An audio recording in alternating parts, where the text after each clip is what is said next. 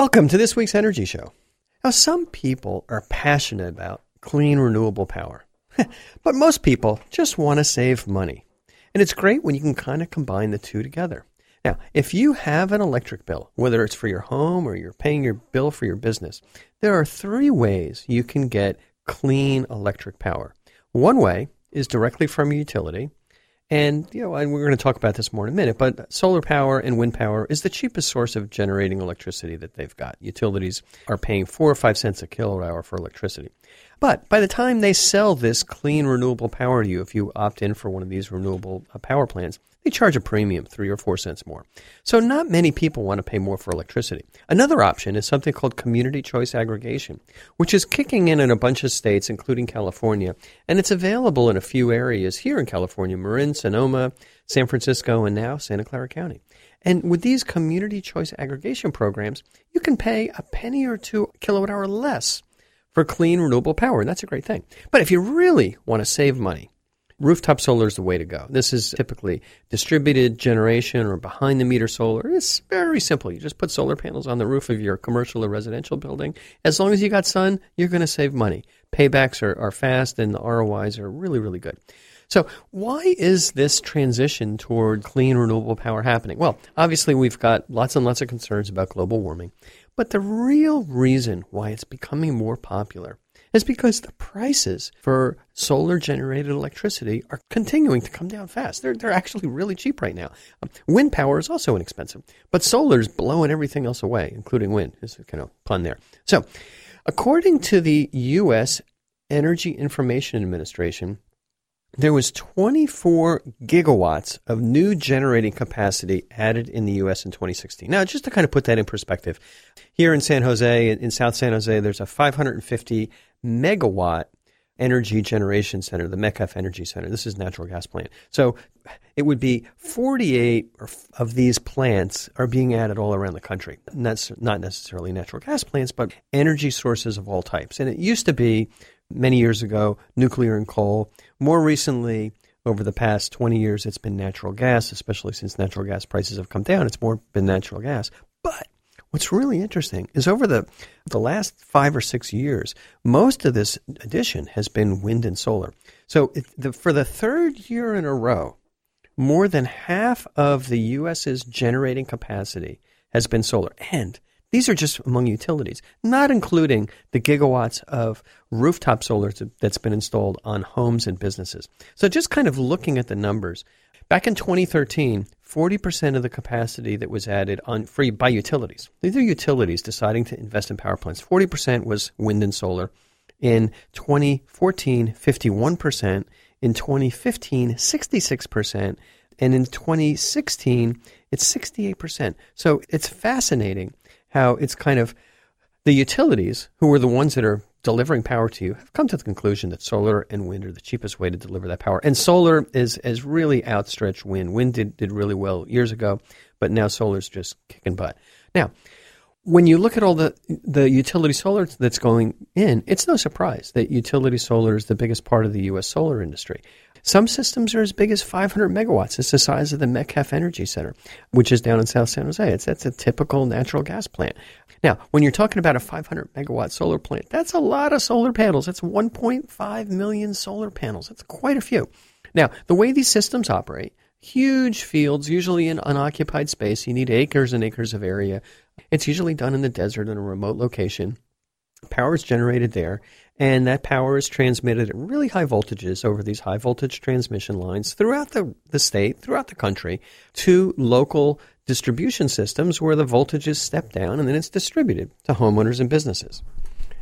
Now, from a cost standpoint, you got to remember in the past, utilities used to build their own power plants. And, and California and many other states, there's a deregulated market for electricity. And what that means is that the utilities no longer are allowed or no longer need to build their own generating plants, they can buy power from third parties, from, from companies who just specialize in building power plants and selling electricity. And that kind of you know cracks me up when we talk about a deregulated market for electricity. It's extremely regulated in almost every fashion. But what, what's happening now is that other companies are building these huge solar plants or wind plants, and many of them are actually built by solar panel companies and then they, they sell the electricity, the resultant electricity to utilities, or they sell the whole plant to a corporate entity that's going to own it and sell the electricity. And then the utilities buy the electricity really cheap and then mark it up and sell it to customers. And they have to mark it up a little bit because of their costs to distribute it and support it and do all the billing. But these markups have gotten pretty amazing. We'll talk about that in a minute. Now, the reason why utility solar is so popular is it costs less than a dollar and a half a watt to build a huge solar plant. That's including everything. Compare that to, you know, probably the average solar cost in the U.S. for homes is about three and a half dollars a watt. So, you know, we're looking at something that's less than half. And when you look at the generation cost, what the companies sell the power from these plants at, these plants are selling power for four or five or six cents a kilowatt hour. And that's the generating cost. That's like darn low. So solar's become the cheapest way for utilities to generate power. And I, I wanted to kind of compare the utility generating costs from different fuels. So I took a, a, look at a recent U.S. Energy Information Administration summary of the costs for different fuels. And it was kind of interesting, just kind of looking at it. So wind is generating electricity at seven cents a kilowatt hour. Natural gas also seven cents. Hydro is actually a little bit more expensive. I'm not sure why. Eight cents a kilowatt hour. Coal is ten cents a kilowatt hour, and that's not clean coal. Clean coal is much more. Nuclear, ten cents a kilowatt hour. And according to this EIA report, solar is 13 cents a kilowatt hour, but the EIA is always lagging behind. Wind might be a little bit less now. Natural gas is a little less. And then we know just from reports that we're seeing, these new solar plants are, are selling power at four or five cents a kilowatt hour here in the U.S. It's even like three cents in other parts of the world. So really what's happening is utilities or entities that want to sell power are able to buy power for, you know, five or six cents a kilowatt hour. It's huge. That's why solar is the fastest growing power generating technology. But there's a big problem with solar that's purchased by the utilities and sold. And the big problem fundamentally is by the time that solar power gets to the customer, it's as expensive as cheaper power. In other words, the utilities aren't saying, well, we're buying this cheap solar power, so we're going to sell you power cheaper. No, they're just keeping the extra profits. And that's understandable because they're a business, but it's not understandable because they're supposed to be regulated. And what happens now is customers are saying, oh, gee, you know, the rooftop solar company down the street can sell me can put in a system for me that's locked in for 25 years at 6 cents a kilowatt hour, why should I be paying 20 or 25? So there's a lot of interest in local solar power as opposed to, to, to distributed far away solar power like these big solar farms. Now, hence the concept of community solar. We did a show on this a few months ago. Community solar is a concept where a group of people or a special company entity or even a utility get together and put in a local solar power plant. You know, it's, it's, it's, sometimes these things go in unoccupied areas. There may be a you know a, a, dump or an area that, that can't be developed, or they may install solar panels on an enormous parking lot. Usually, it's over abandoned or unusable land. You don't want to put it on something you can use. And and what ends up happening is you're able to generate this kind of one, two, three megawatt plant, it's it's fairly big. You're able to get the cost down, and it's local, so the distribution costs are a little bit lower. But the problem is with community solar is the local utility controls the distribution and metering and the billing. So they're not really letting third parties come in to own these plants locally and sell the power locally. They really want to control it. Now, in deregulated markets, they're legally obligated to allow other entities to build these plants and sell the power, but they're not legally obligated to make it easy. So what ends up happening is although community solar is a great idea and it's a good way to kind of use this unused land, it's really a form of utility solar. It's just localized. And unfortunately, it ends up being more expensive than other forms of local clean energy. And because of that, because the difficulties of putting these plants in place, it's been a very small market so far. Lots of excitement, but there's only a few hundred megawatts of community solar all around the country. And that's an opportunity that's lost. But there are other ways of doing this, and community choice aggregation is one. We're going to talk about that in a few minutes, that give similar benefits, but at actually a reduced cost. Okay, now we're going to talk about two ways you can get renewable power that's actually cheaper than what your utilities selling you. Now, the first is a new concept called Community Choice Aggregation, or CCA. This is probably referred to as Community Choice Aggravation by the utilities, but it's really aggregation. And the reason why is what they do is they aggregate lots of customers, and there's a nonprofit entity that sells the power. Now, Massachusetts, New York, Ohio, California, New Jersey, Rhode Island, and Illinois have legislation that permits these CCA programs in these states. And essentially, what happens is cities, counties and some special districts aggregate the buying power of all of their customers and say, hey, if we have everybody in, say, the county of Marin or everybody in the city of San Jose who's going to switch away from their conventional utility and then switch to our CCA program, we get the buying power we need to buy really cheap renewable energy and then sell it to these people instead of conventional generation. So essentially, what they're able to do is they secure these alternative energy supply contracts on a community wide basis. And usually, what happens is these programs are everybody in the area are automatically renewed. Now, they're allowing people to opt out. So you can, if these programs go into effect in your area, and like they have that, they're going into effect in Santa Clara County, but like they have in Marin and Sonoma, you can decide to opt out and say, no, I just want to buy my power from my, you know, old utility. And some people want to do that. I'm, I'm not exactly sure why, because it's usually more expensive and it's exactly the same service, but some people want to now. Right now, CCAs serve nearly 5% of Americans in over 1,300 municipalities. And that was as 2014. So it's growing kind of steadily. And essentially, a CCA is a local, not for profit public agency that takes on all the decision making role about the sources of energy and the way in uh, which this, this power is charged to the customers. And so once it's established, these CCAs become the default service provider for the power that's delivered to residential and commercial customers. Now, here in the Bay Area, programs are available right now in Sonoma County, Marin County, Clean Power San Francisco, Peninsula Clean Power, and now most of Santa Clara County with Silicon Valley Clean Energy. Silicon Valley Clean Energy is kicking in sometime in, in the April May timeframe. And by the end of 2017, everybody in Santa Clara County, except for residents of San Jose, Palo Alto, and city of Santa Clara are going to be able to take advantage of that. Why those cities are, are not in it right now. So, and, and here's how it works. It's kind of interesting, and, and, and it depends on the fact that electrons are indistinguishable. They're, they're commodities. You can't tell where the electricity was generated from, and you can transmit it easily from point to point. So the CCAs sign contracts for power from inexpensive renewable energy sources like solar and wind farms. So they may they may sign a contract for a brand new solar plant somewhere in the desert of California and then that power is put on the long distance transmission lines and it goes onto the grid. And once that power is on the grid, whether it's tapped off in LA or, or San Jose or Marin, it doesn't really matter.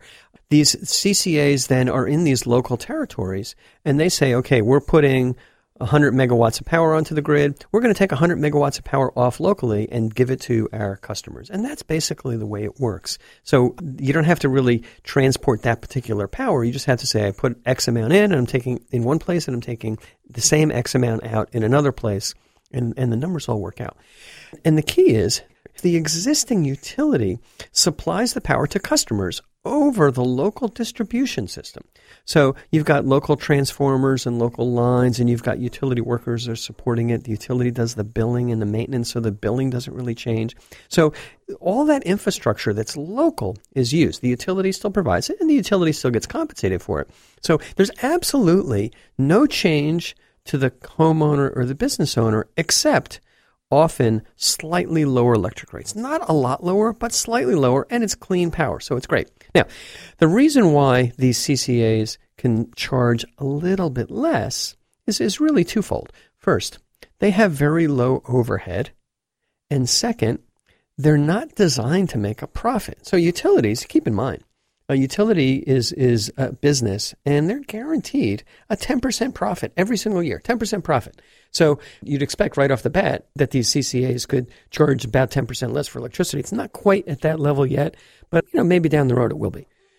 The other reason why these CCAs are able to charge a little bit less is this new generating capacity is cheaper than the old generating capacity. We kind of looked at what some of those numbers are. And although nuclear and coal and natural gas used to be cheaper, now that you've got really cheap wind and, and solar, it, if you buy new generating capacity, you contract it for it for say 25 years, they're able to contract for this capacity for four or five cents a kilowatt hour instead of what the utilities are kind of stuck with these old power plants that nobody wants anymore that may be generating power at 10 cents a kilowatt hour or more. And you also have to remember that with solar and wind, the reason why they're so cheap is they have zero fuel costs. And all these other systems, whether it's natural gas or coal or even nuclear, you've got fuel costs and you've got decommissioning costs. So What's interesting about the CCAs is they've been proven to be reliable operations to supply power, and they can supply that power to consumers at lower prices. And what's also interesting is every single one of these CCAs around the country that I'm aware of is still in business. So it's not like some you know, Johnny come lately thing. It's a business model that hasn't been tried. It works really well. But as I mentioned, utilities hate CCAs because they're mandated, they're legislated, mandated competitors. And you know, obviously, utilities, even though it's a monopoly, they don't want anybody competing. That's why I, I think they, they call them community choice aggregation programs.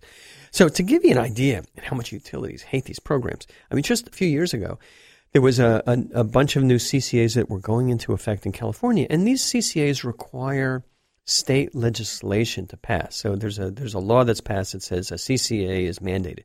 PG&E spent 46 million dollars of their own money, which was generated from ratepayers basically, to stop CCAs in California, but they ended up losing because there was just so much momentum and so much awareness that hey, you know, we the voters were really weren't that interested in uh, continuing to support the utilities, and they were looking for a cheaper source of power. So now, because these CCAs are kind of taking off, we have the benefits of them in some parts of California, and more and more communities and cities are putting these programs in place. Now, what I kind of find ironic is that some cities you know, like LA is probably a good example, but also, you know, here here locally, Palo Alto and Santa City of Santa Clara. But some cities already have their own power generating capacity, and they don't want to offer CCAs. Now, I have to credit, you know, hand off to Palo Alto and Santa Clara. They have cheap electricity, much cheaper than PG&E. But now we're able to start seeing some of these benefits in other parts of Santa Clara County. So, what's going to happen? This new um, CCA in Santa Clara County is called Silicon Valley Clean Energy. And basically, the way it works is everybody in Santa Clara County, except for San Jose, Palo Alto, and Santa Clara, are automatically enrolled. San Jose is going to do their own program fairly quickly, but Palo Alto and Santa Clara are not because they have a community utility. So if you're in one of these Silicon Valley cities, you're automatically going to start getting your power from Silicon Valley Clean Energy in 2017 and you're going to pay less than 1% of the current PG&E rates. Now, you can opt out and stick with PG&E if you want. But you know, heck, for one percent less, why would you want to do that? And they also have another special solar rate. That this is ironic. You have to follow me on this. It's eight tenths of a cent more per kilowatt hour but it's from 100% renewable power. And you may say, well, why would you want to pay more for, for energy? Well, the reason is if you have solar, and you're generating a lot of energy, you want to run the meter backwards at a higher rate. So actually, for people who have solar, this is actually a better rate. It's pretty good. Now, I think these CCAs are great for everyone, especially solar customers. There's about 15,000 solar customers in these cities. And, you know, if you're thinking about solar, you should definitely sign up for this new Green Prime program and, and just let it roll. You're going to save even more with your solar system. Now, another big advantage of CCAs, most of them, will write you a check at the end of the year for your net metering dollar balance. Now, last year, I had a negative $143 bill at my house, and the utility didn't pay me a penny for that. They didn't even say thank you, right?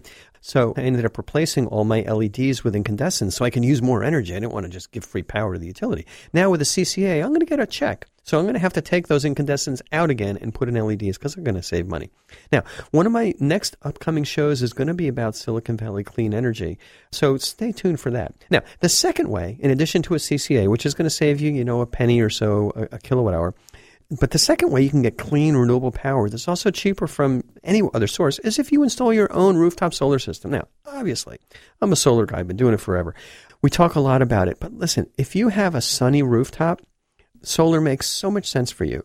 Solar panels are guaranteed for 25 years. They're really reliable, almost never, ever, ever a problem. Total costs for a system are in the range, you know, for a small system, eight to ten thousand dollars. A really big system and a really big house, about twenty five thousand dollars, and then you get a tax credit on top of that. There's easy financing, whether it's a loan or a PPA or a lease and you end up with electricity prices when you count everything on a cash system six cents a kilowatt hour. I mean, uh, my average electric rate was 25 cents. And I think in the, in the US, it's closer to 20. California averages 22. So way, way cheaper. So what you should do is, to get started is just call a few local installers, get some quotes for solar, and many of these local solar companies are able to get a system installed from soup to nuts, connected to the utility in less than a month. And, and we certainly do that at Cinnamon Solar all the time. So to summarize, there are three practical ways for you to get clean local electricity. First is from your utility, but you're going to end up paying more. The second is from a CCA, and you can save a penny a kilowatt hour or so less, but that's only if you have a CCA in your community. And the third is rooftop solar, and anybody with a sunny roof can get rooftop solar for a fraction of what you're paying for utility. And there's plenty of financing options. And keep in mind, if you're putting this rooftop solar in, a five year payback translates into a 20% ROI. That's fantastic. So, anyway, that's all the time we have on this week's Energy Show. And thanks to all of our listeners for tuning in. And if you missed any of today's show, you can go to our website at cinnamonsolar.com and listen to the podcast.